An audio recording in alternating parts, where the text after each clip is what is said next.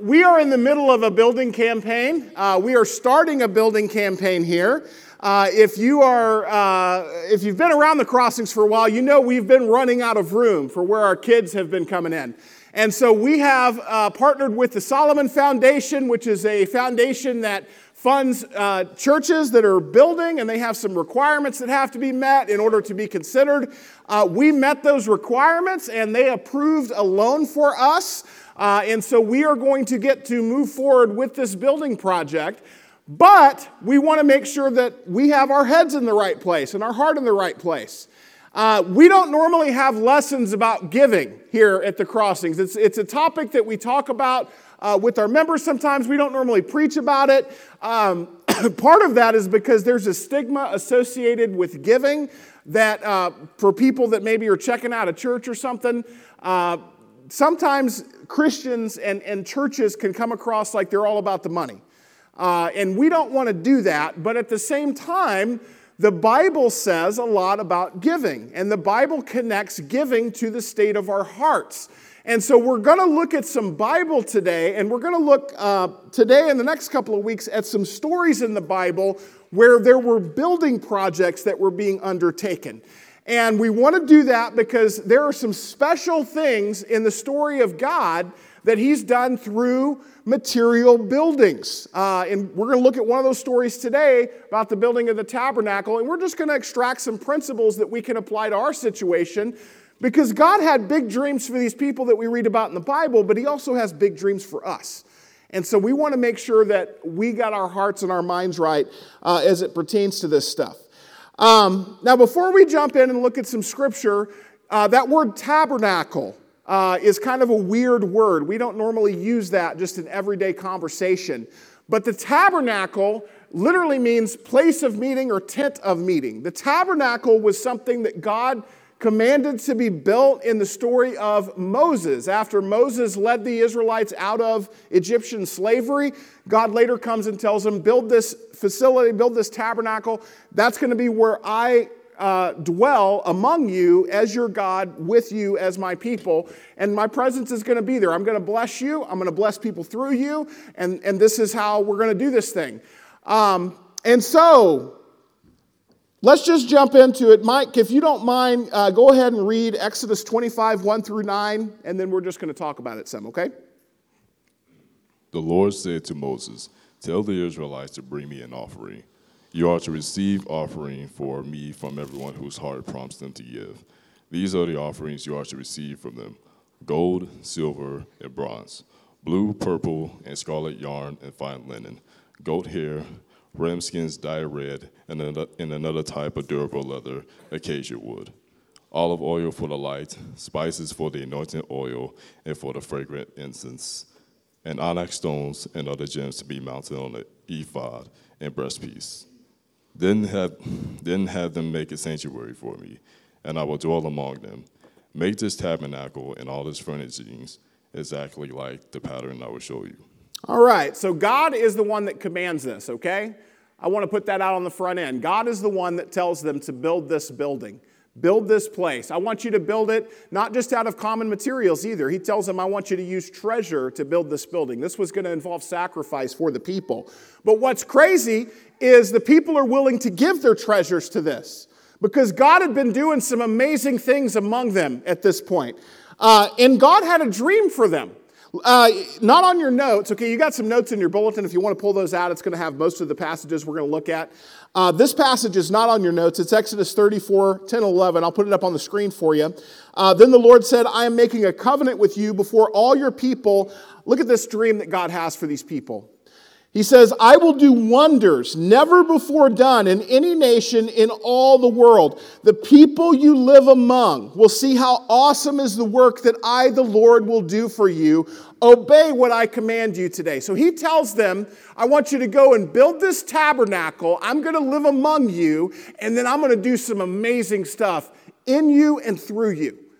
This is, this is my dream for you. I'm going to make you unlike any other nation that's ever existed. And I'm going to do some stuff that's never been done through any nation before. You guys get to be the recipients of this blessing that I have in store for you. Now, I mentioned before, up to this point in the story, the Israelites had seen some stuff, right?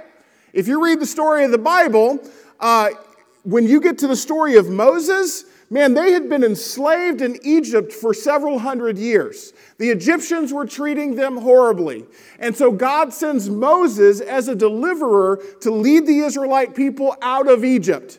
He comes in, and, and man, they've witnessed the plagues. They witnessed the Passover. They witnessed the parting of the Red Sea. They witnessed God feeding them in the desert manna and quail. They witnessed the water from the rock. They had seen all kinds of crazy stuff. They had seen the visible presence of God come down on top of Mount Sinai. They watched as Moses walked up into this cloud of fire and smoke to talk to a holy God. And he came back down with these laws to give them. They had all these experiences with God.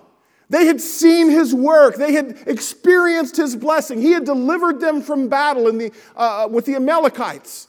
Just took them out. As long as Moses held his arms up, they were winning that battle. It was God who was fighting for them, right? They saw this. And so when God comes, after they had had these experiences with Him, after they had seen Him work in their lives and in their community, God comes and says, I want you to go build this structure, and I'm going to live among you, and I'm going to do things you've never even heard of before. I'm going to start doing through your people. I want you to honor me in this way. Man, they are now bought into this dream. Why? Because their, their faith had been built up from what they had seen, right? Isn't it amazing? God builds credibility with us over time when we let Him work, right? Some of you guys are just starting your journey of faith. Maybe God doesn't have that credibility with you yet. Just give Him some time. You're going to see Him do some work, right? And so these people are bought into this dream because of their faith, because of their loyalty they felt toward God because of the gratefulness they felt toward God, because of all the blessings He had given them. And so look at this. The people responded to God's command so well that Moses eventually had to tell them this in Exodus 36 6. This is on your notes, the first scripture on your notes. So they asked to give, right? And then Moses issues a new directive. Moses issued a new directive and it spread quickly. We do not need any more contributions to complete the congregational tent. We have more than enough with that, the people stopped bringing the contributions. They had to tell them to stop. You, you, you brought enough. We don't need any more. Quit it. And they were bringing like gold and silver and jewels and all, all this treasure. Moses is like, stop. We got enough. Stop. Just, just that's enough. And so uh, we have to do a lesson on giving here every once in a while at, at the crossings whenever we have big stuff coming up. You guys always respond real well, by the way. Uh, you know, the, the first time we did this was before we got into this facility. We had to raise money to do what you've seen so far. Okay? Now we're at a point where we have to raise money to do the rest. And that's, that's our next step. Uh, so we do these lessons every once in a while. Some of you don't like it, and that's okay. Uh, some of you don't like it because you want to bring a friend and you don't want to bring your friend on, on give day, right? So that's like, what, this is bait and switch, right? Uh, you want to know how to get us to never have to do these again?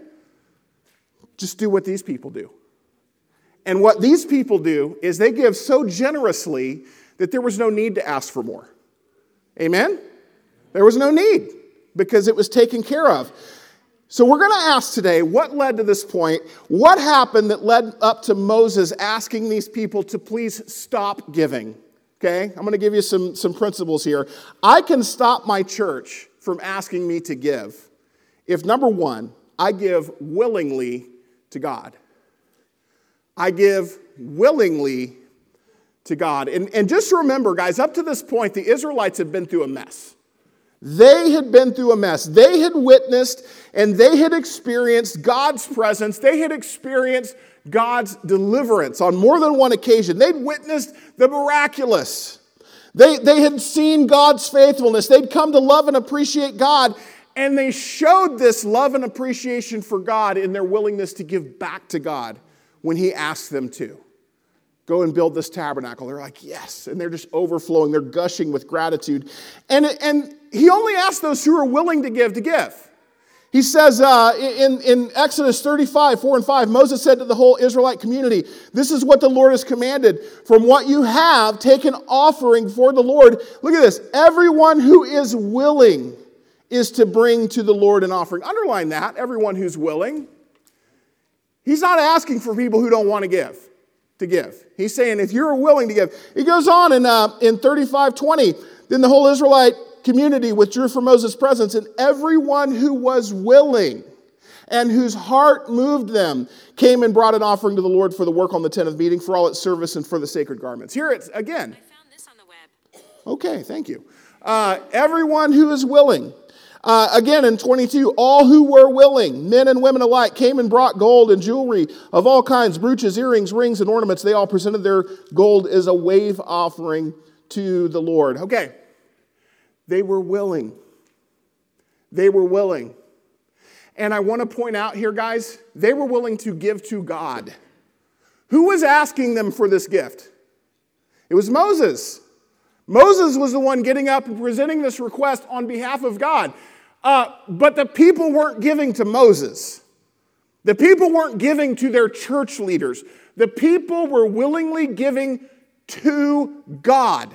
And that's very, very important. Now, there's a lot of instances in, in the scripture where there were bad leaders, even.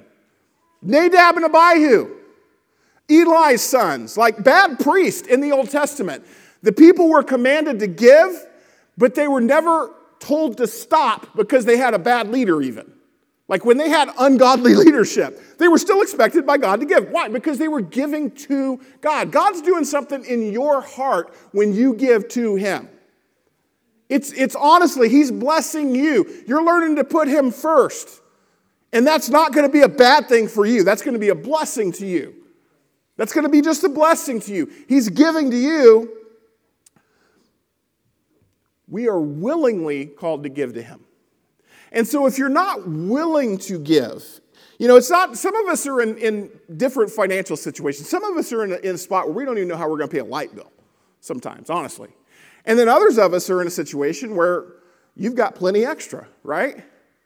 You're going to be willing to give or not based on the condition of your heart, not based on the condition of your bank account.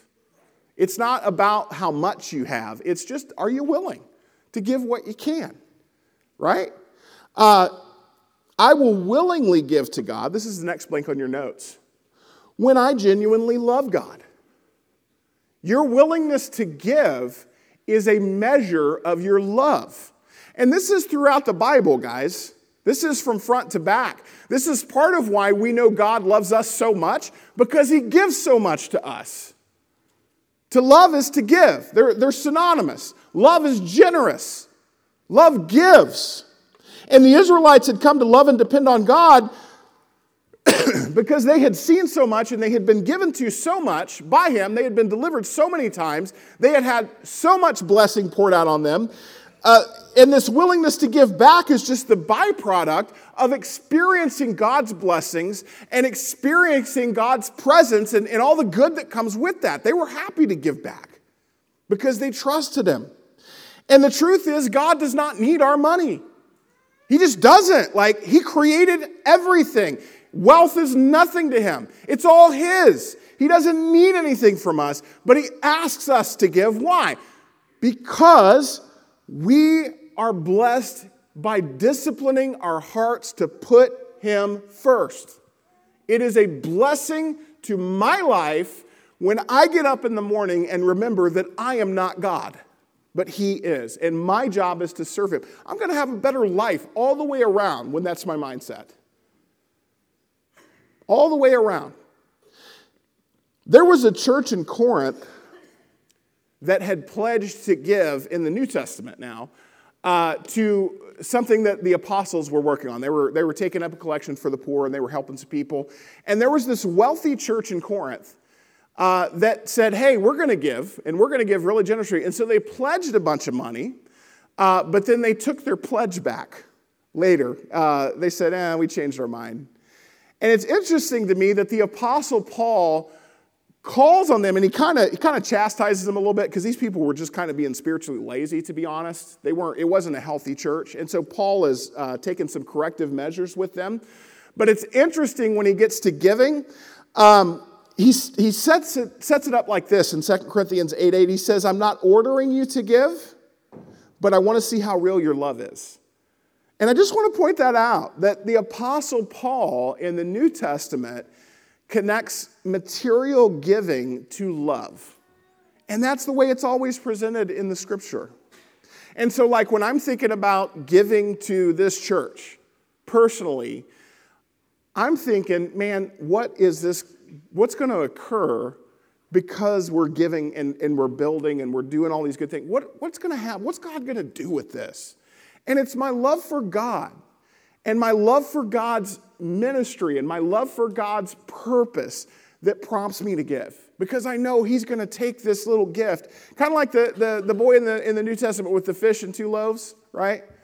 Uh, what did Jesus do with that? He took that little paltry gift and he just multiplied it. What did he do whenever he encountered a blind man? He spit in the mud and, and made mud, made, spit in the dirt and made mud out of it and rubbed it in that guy's eyes. It's a cure for blindness. The guy was healed. Like Jesus can take your little stuff.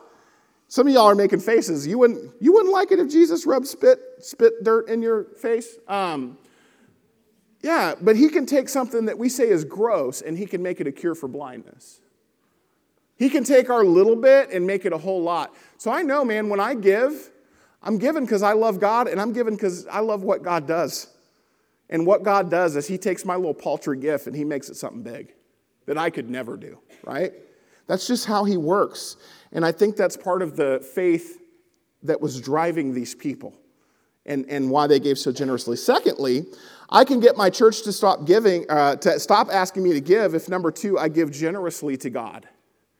So I give willingly to God, then I give generously to God. Now, a tithe is giving 10% of your income to the church. Uh, in the Old Testament, the tithe was commanded as uh, an offering to the temple. When the ministry of the temple was instituted, the people were commanded to give 10% of, of their stuff to basically fund the ministry of the temple. Now, the tithe is never commanded in the New Testament. It's, it's never commanded. However, it is approved of by Jesus. And the command in the New Testament is instead of to tithe, the command is to be generous. Okay? Now, to be honest with you, a tithe is a huge sacrifice for some of us in this room. Giving 10%, honestly, if, if all of us gave 10%, we wouldn't have any financial needs here. Some of us do and some of us don't. A tithe, though, is, is a sacrifice for some of us, but for some of you, a tithe is not a sacrifice because you got a lot. okay? Uh, and, and uh, I, am in one of those situations where a tithe for me, like I, I own some businesses and do some stuff in the community, I can do more than a tithe. Personally, I don't take a salary from the church here. Um, I can do more than a tithe. And, and some of you guys can too. But the command is to be generous. I think a tithe is a good starting point for most of us, to be honest. I think it's a good starting point. Uh, but if we can do more than that, I think we should. If we're in a situation where we can do more, I think we should. Why? Because the command is to give generously. What does it mean to give generously? Well, uh, for me, when I think about giving generously, when, I, when I'm giving, it stings a little. If it doesn't sting a little, I don't feel like I'm being generous. But if it stings a little, I'm like, okay, yeah, go ahead, Lord. And I don't want to like be begrudging, but I try to give personally, just so you know, I give personally, I try to give generously to this church because I believe in what we're doing here. I believe in it. And, and when I do, it does, it stings a little. But I know it's going to the right place. And God commanded these Israelites to give treasure to build the tabernacle. In, in Exodus 35, bring to the Lord an offering. Oh, look at this now gold, silver, bronze, blue, purple, scarlet yarn, and fine linen, goat hair. Anybody got some goat hair lying around? Uh, ram skins dyed red, and another type of durable leather, acacia wood, olive oil for the light, spices for the anointing oil, and for fragrant incense. Onyx stones and other gems to be mounted on the ephod and breastpiece. These offerings were treasures. This wasn't junk. This wasn't leftovers. Man, I, I have sat and listened to people talk. I was sitting at breakfast with some, man, some sweet ladies. Not here, okay, this was at another church that I was at. Uh, one of them was the, one of the wealthiest ladies in the United States, and she went to my church. And uh, we were sitting around talking, uh, and, and one of the ladies started talking about this rug that she had at her house. It was an area rug, and it was just the most horrible area rug she'd ever seen in her life and she couldn't believe why it was even still in her house. And they just needed to roll it up and throw it away. And then she looked at me and said, Hey, you know what? We should give that to the church. Would you like this in your office? And I didn't say anything to her, but I was thinking to myself, we don't need your garbage. Seriously. That's the attitude a lot of people have. And guys, that's not the only conversation like that I've had over the years with people. But hey, here's something we're going to throw away. We're just going to throw it in the dumpster. Can your church use this? No, probably not. Okay? A lot of the time. But that's our attitude towards giving. It's, it's like if you got a chicken leg, right? You got your chicken leg. I'm going to take a bite off this chicken leg. I'm going to take a bite off this chicken leg. Oh, this chicken's so good. Oh, it's so good. Oh, you know what? I know I need to give to the Lord, but I'm just going to keep biting off this chicken. Till you get down to the bone, and there's a little sliver of meat left, you know, like maybe the dog would pick that one off if you threw it on the floor. And then you say, This is what I'm going to give to God. I'm going to give God my leftovers. I'm just going to toss my leftovers over there. Whatever I got left over, that's what God gets. Man, in the, in the Bible, when the people are called to give, it wasn't at the end of the month to see what was left over. It was, hey, let's give generously off the front end. Let's give generously. I'll, I'll be honest, I don't always do that. Sometimes I'm waiting to the end of the month. But that's not the example that we see here. It's not the example that we see. God asked the people to give things of value, not their leftovers, and God asked, asked them to give it first. Why? Because they're putting Him first. And stinginess toward God is not a wealth problem, it's a gratefulness problem. The reason the people were giving so generously is because of their gratefulness.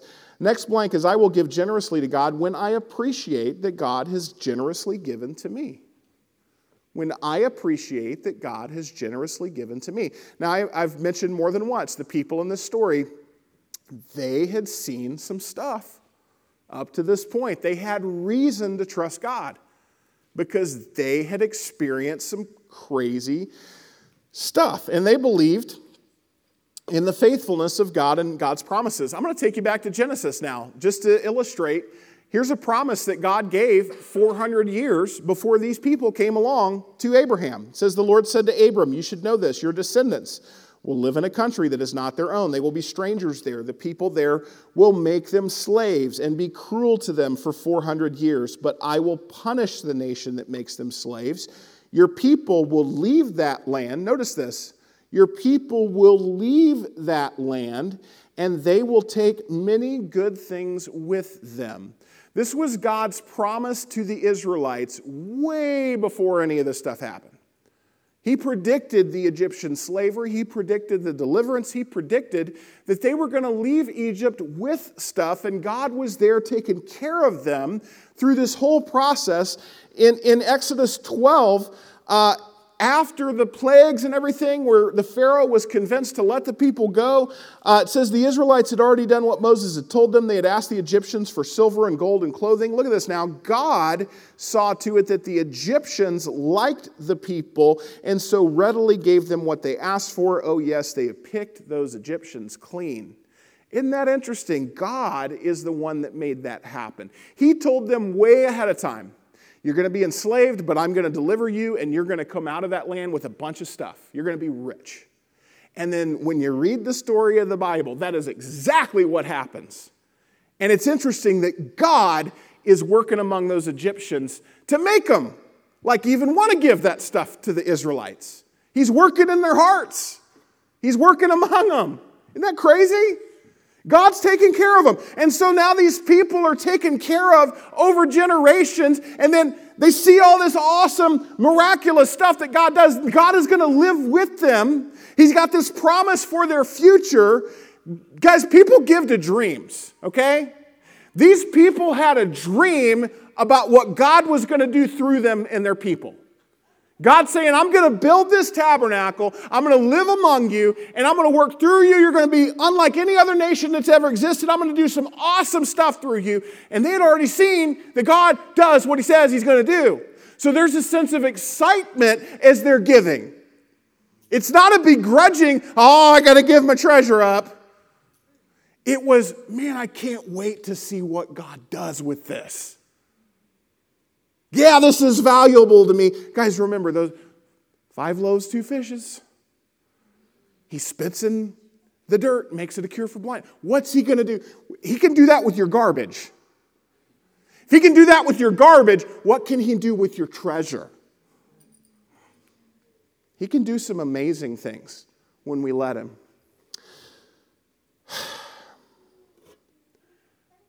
They had seen the blessings of God. Guys, we have seen the blessings of God. They gave generously in response to the blessings of God. What blessings do we have from God to be thankful for and grateful for? In 2 Corinthians 8 9, you know the grace that has come to us through our Lord Jesus. He set aside his infinite riches and was born into the lowest circumstance. Look at this that you may gain great riches through his humble poverty.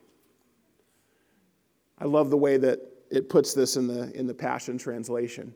He set aside his infinite riches so that he could make himself a human being and come into the world, show us how to live, show us how to relate, show us how to love,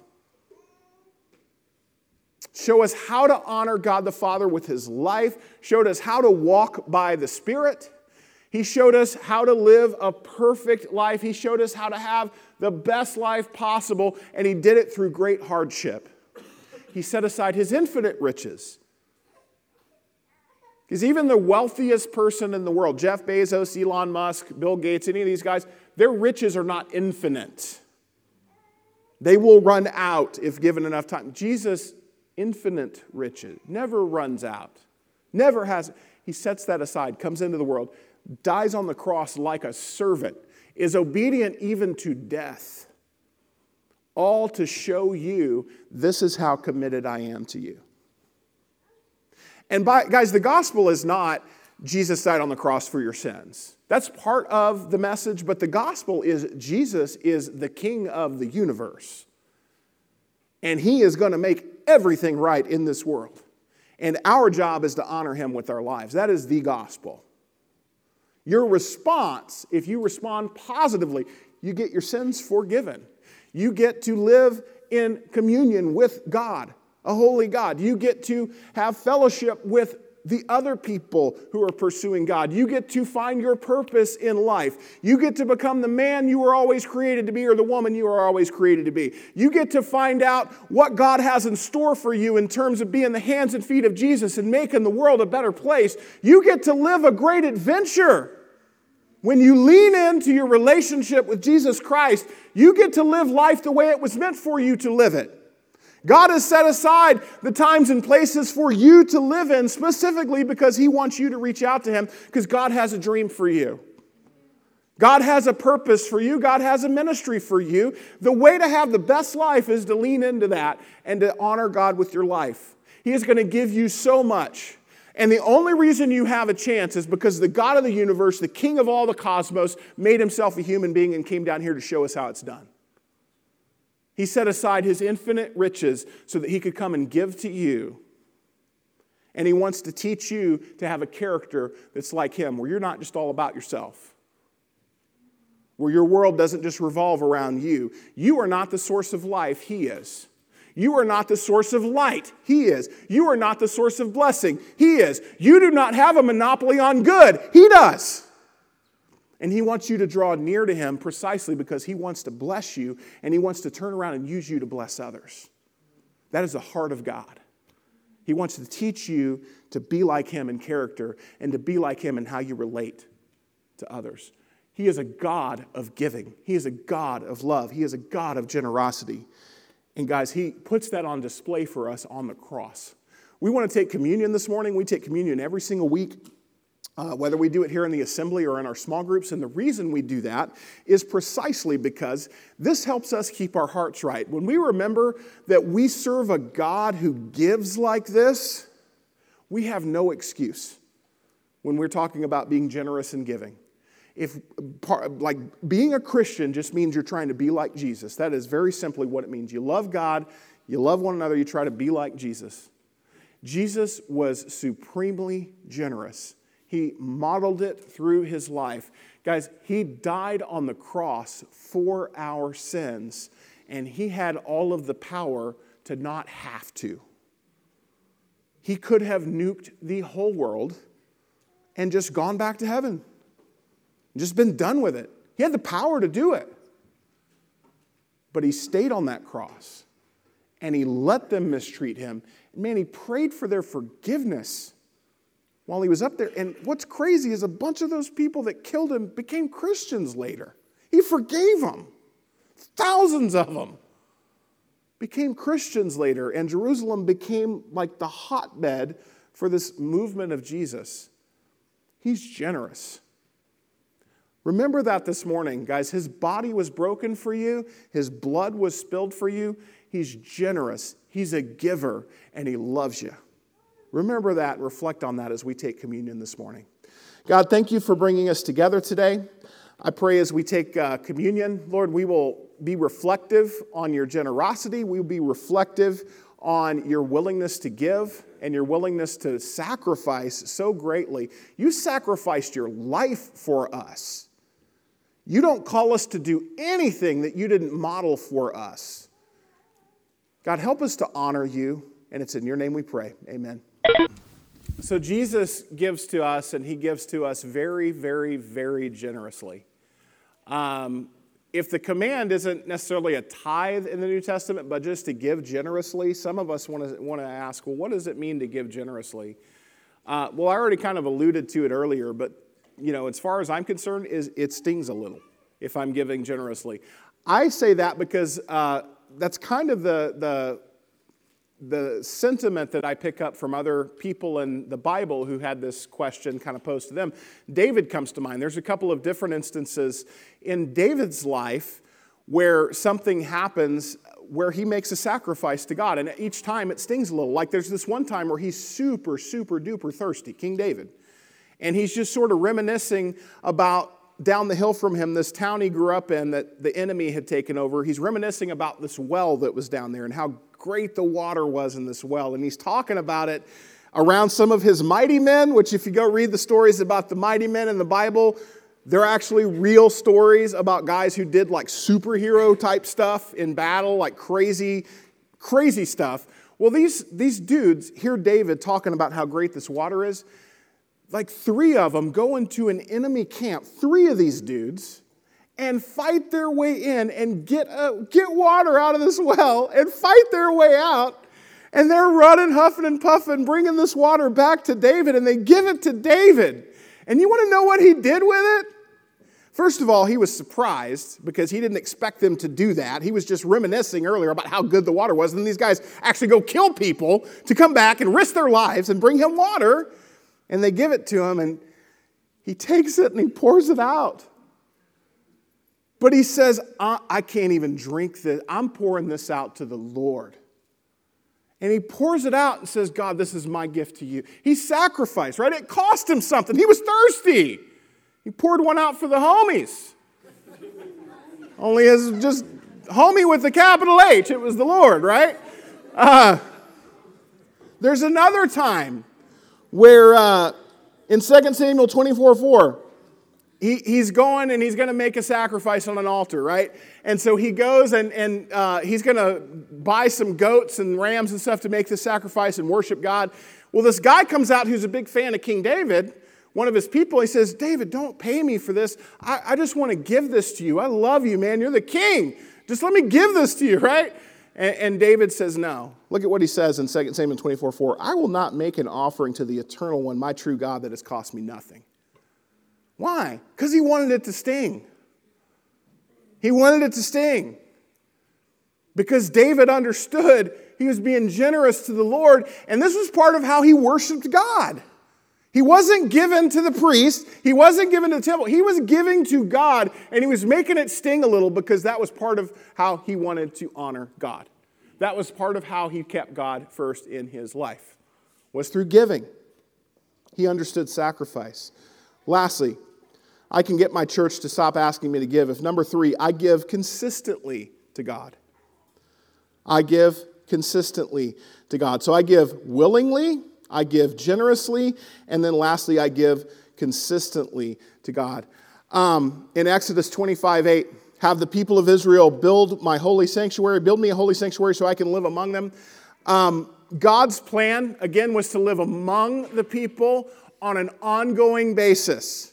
And so they're giving really generously here in order for him to dwell among them and, and for all these blessings and this dream. But then they were going to give on an ongoing basis as God lived among them on an ongoing basis and was working among them on an ongoing basis. And then when the tithe is inactive, this was a regular gift that the people were called to bring to God.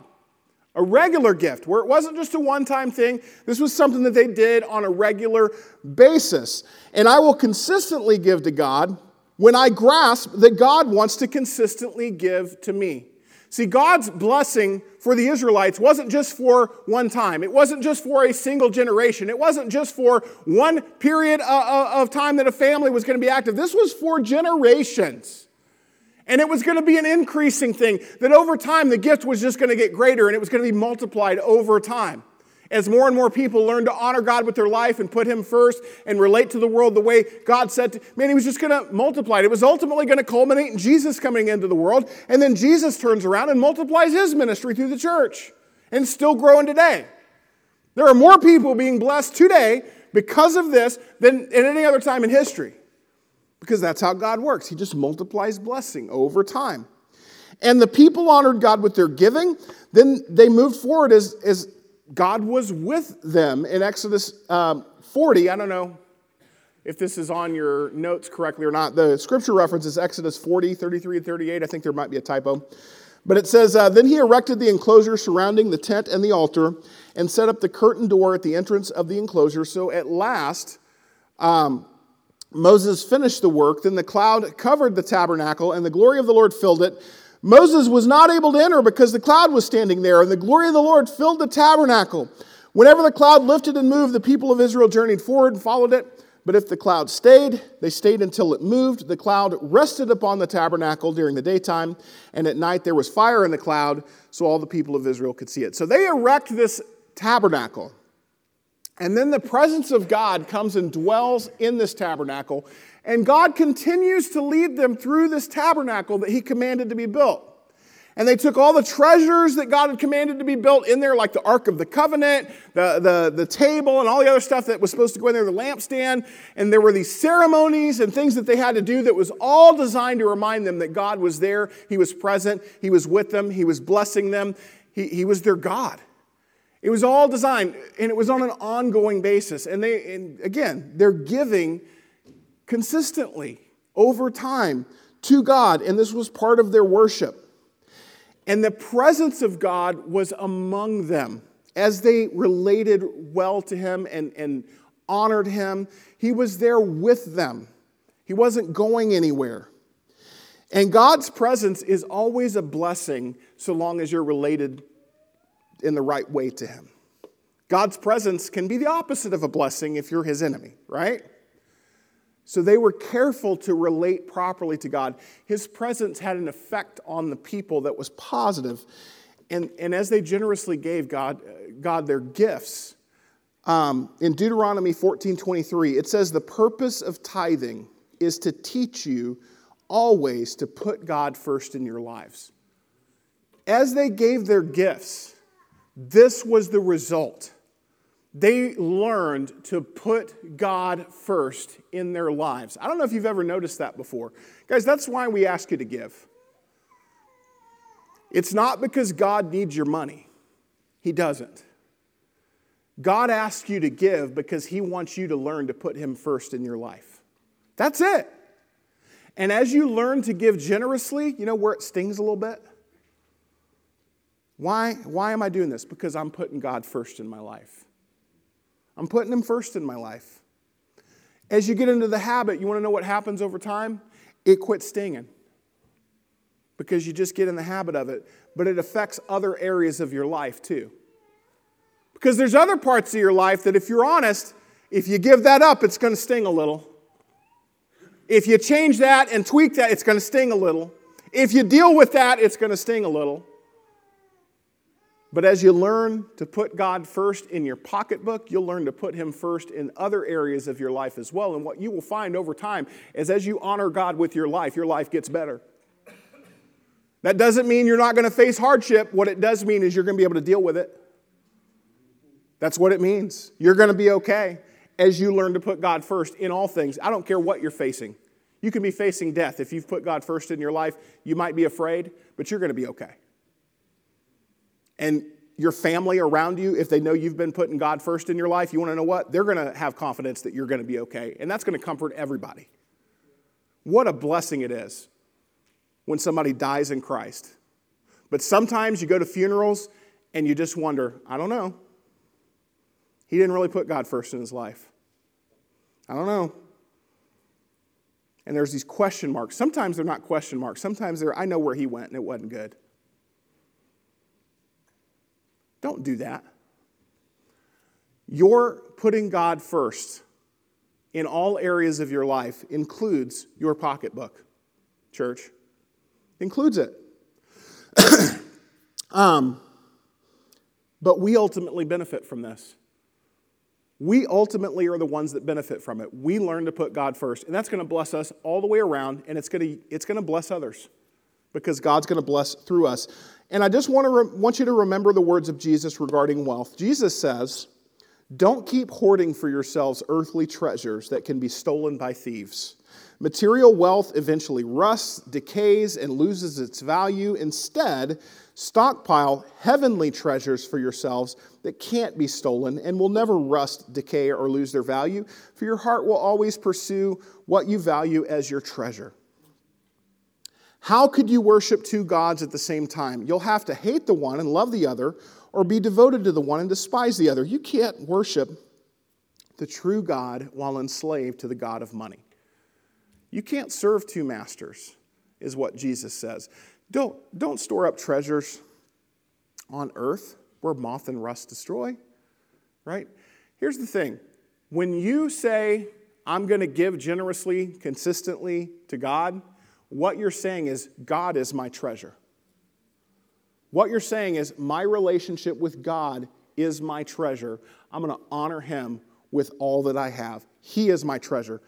As soon as your perspective shifts, where instead of Him being my treasure, it is something else, that's when you get into trouble. That's when you get into trouble. You can make other things God functionally in your life. I'm an addict, I know all about this. Whatever is your God is what is central to your life. It's what you revolve your life around. If you revolve your life around getting high, guess what? That's your God if you revolve your life around getting drunk, if you revolve your life around uh, your kids, and, and you just edge God out. Guys, it, it doesn't even necessarily have to be a bad thing. You could, you could put family in a spot that it does not belong and just revolve your life around family and, and miss the mark in life because you made something else a God thing that was never intended to be a God thing. Even a good thing. If you make a good thing a God thing, it becomes a bad thing. And so we got to be careful. What giving generously does is it helps me remember that my treasure is in heaven. My treasure is God. I put God first. And my whole life is going to be blessed as a result of that. In uh, Matthew 6, Jesus is talking to some poor people. Some of you in here, uh, again, some of us make more money than others. Sometimes when we don't make as much and, and we talk about giving, even giving generously, there can be a sense of guilt and there can be even a sense of fear among us because we don't know how we're going to pay that bill or we don't know how we're going to do this. Look, Jesus speaks to a bunch of poor people, and these are people that are living at a time in history where they didn't have grocery stores, you know, they didn't have uh, refrigerators. They had what they could grow out of the ground, and then they had uh, an oppressive Roman government taking a pretty good chunk of it from them in taxes, okay? There were people with legitimate needs. They legitimately did not have a lot of extra as, as Jewish people in the first century around Palestine, right? They didn't have a lot extra. Jesus talks to these poor people And he says, You guys are asking, how are we going to eat? How are we going to get clothes? How are we going to do this? How are we going to do that? Man, look around. Look at the birds of the air and how God takes care of them. Look at the flowers of the field and how God clothes them. Do you not think you're worth more than them? Okay, that's, and then he says, put, put God first. He says um, in Matthew 6, outsiders make themselves frantic over such questions. Questions like, what are we going to eat or what are we going to wear? They don't realize that your heavenly Father knows exactly what you need. Seek first the kingdom of God and his righteousness, and then all these things will be given to you too. Guys, that command to seek first. What does it mean to seek first the kingdom of God? What does it mean to seek first his righteousness? This is a question of priority. Here is what giving does for you it helps you get your priorities straight. It helps you get your priorities straight. You learn to seek God first, and that includes your pocketbook and the rest of your life.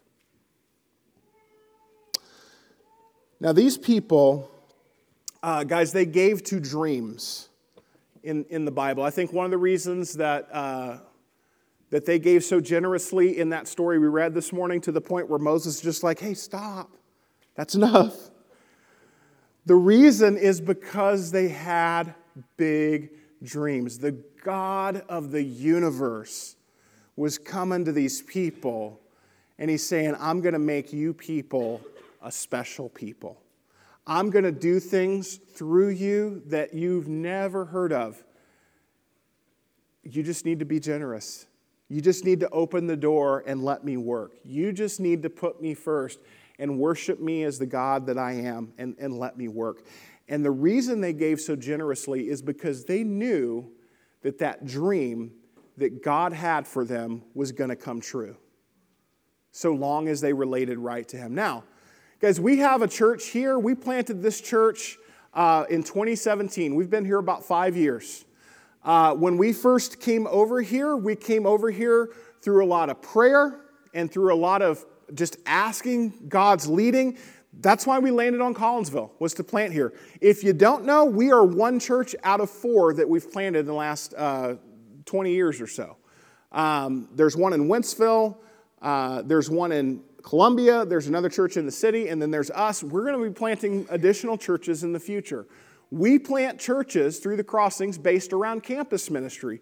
We look for a college uh, that's got young people around it, and we come in and, and we start a church, and then we go start reaching out to students, we start reaching out to teens, we start reaching out to families, and that's kind of what we do. And we have some amazing stories that have come out of our ministries over the last few years. Guys, you've been here, you know, there have been a lot of, there's a lot of new Christians right here. Okay, right here in this room, there's a lot of first generation Christians. Uh, if you go to any one of our churches, guys, there, there's a mixture of races. They're white and black. Even in St. Charles County, like one of the whitest places on earth, our church is diverse. Okay, that's not normal. Uh, it's not normal for a bunch of first generation Christians that are younger to be part of a church. Look around. What's the median age of this congregation? You guys are like in your 20s for the most part. That's weird. You, you, you guys don't know that's weird. That's weird. You go to any other church around here, it's not going to look like that. It's going to it's to be one color and it's going to be older right? For the most part. Um, we have got some special stuff going on here. Guys, there are some amazing stories coming out of here of people coming to know Jesus that come from extremely broken backgrounds. There are stories of marriages being restored. Guys, there are people that have been uh, horribly abused that are getting help for the first time in their lives. There are people that have been horribly addictive, addicted that are, that are getting help for the first time in their lives. There have been people that are lonely Guys that are finding community for the first time, people that have been without families that are finding family. Eh, we've just seen amazing stuff over the last few years. And guys, I believe we're just getting started. You are part of a community that God is already using to do some amazing things, and we've got big dreams and big plans for the future. We want to build here, but guys, we've got plans beyond here. Uh, all four of our churches are building right now, which is good. All four of them are growing right now, which is good. But guys, again, we just we believe God is just getting started with us. And so I dream about this church. You know, I think about our, our assembly here, and I just imagine rows of people lined up that are getting help. Like I think about the rehab that we're starting. We're, we're starting a rehab for, men, uh, for women. Uh, I think about rows of ladies sitting back here where I know they're getting help. And, and, and there's people like, you know, stupidity can be contagious, um, but wisdom can be too, okay? And in a community like ours where people are pursuing God, part of the reason a community of God is such a blessing is because God ups your wisdom game. As you get closer to Him and you learn how He thinks about the world and what is really going on out there, God defines all that for us. Man, I can just imagine those rows of ladies surrounded by people that there's a collective wisdom that's present on how to help addicts and how to help people that are overcoming addiction. I think about, uh, uh, I think about our youth ministry and all the kids at, at the high schools and middle schools around here that are coming from pretty rough situations. A lot of them broken families, lonely, a lot of situations of abuse or neglect, but even kids that are just growing up maybe in, in more stable homes that just don't know God. And we've got kids here that are intentionally going in and, and loving on these kids and reaching out to them and leading them to Christ. Like, like uh, I don't know how many uh, churches I was a part of growing up where teens would go and study the Bible with their friends. Like, that wasn't a thing in my youth group, but it's a thing here. You college students going out and hitting the campus, man. How much good is, is happening because you guys are going out and sharing your faith and bringing people around? And seeing people overcome all the garbage that life has thrown at them. Like, we could go on, but guys, God is going to do something special here. And if you can just dream about a future where there's not just one church or two churches or three churches or four churches, guys, what's it going to look like when we plant a dozen churches and they can all start working together? What's it going to look like as efforts are multiplied in the future? Guys, there's just there's so much good that God wants to do here over time. And I just guarantee you, He's going to work through us. Um, we're going to have a special contribution on December the 4th. Uh, I want to put that out now. We're going to be talking more about that uh, as we move forward. I told you at the beginning we got approved for our loan uh, we need to come up with 36,000 bucks to put in the bank, uh, just to have to basically qualify for the rest of the loan. So we're going to do a special contribution on December the 4th in order to raise that money. And we're going to be asking whoever would like to, just like it in the scripture, whoever's willing to give, please give. Okay? Uh, I want to ask you uh, if you can, to give generously to that. If you believe in this ministry, if you believe in what we're doing here at the Crossing Church, just give generously. Our immediate need is we're going to add classroom spaces for the kids uh, so that we can expand our children's ministry. And we've got some other things we're going to add onto the facility here. It's going to put us in a spot where we can grow uh, as big as we need to. Probably, you know, over the next five or 10 years, we will not have facility needs. Um, as, as the church grows here, we can move to multiple services. We can just do a lot with this facility. Uh, so it's going to meet our needs into the future. Um, we believe it's a good investment. And so if you believe in what God is doing here through the Crossings Church, uh, be here on the 4th and give. Uh, and we're going to be talking, like I said, more about that as we go. Um, just remember, guys, this is all about serving God. It's all about putting God first. It's all about seeing God work. And a community is only as healthy as the individuals that make it up. So if there is anything we can do today to help you, I would like to invite you to respond as we close out the lesson. Uh, there's a cardstock piece of paper in your bulletin. It's called a communication card. If you don't mind, pull that out.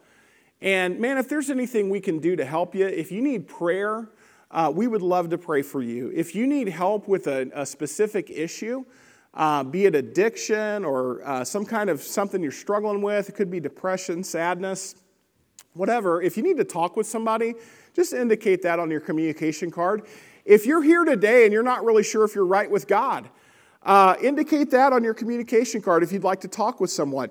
Um, if you're just investigating a relationship with the Lord, just mark on there you'd like a personal Bible study, and uh, we will get somebody together with you to chat. Uh, or if there's anything else we can do to help you, just indicate that on the card. I'll let you read it. Uh, but we do invite you to respond, guys, because we can get in a routine of coming and listening to a sermon on Sunday and walking out and doing nothing with it. And that's not a good habit to get into because you're actively having to harden your heart against God's word and that gets easier and easier. Every time you do it, it's easier the next time. And if you're not careful, you'll get to a point where God's word just doesn't even penetrate your heart, where you just don't even care. And that's not a good place to be because you will never grow so long as you stay there.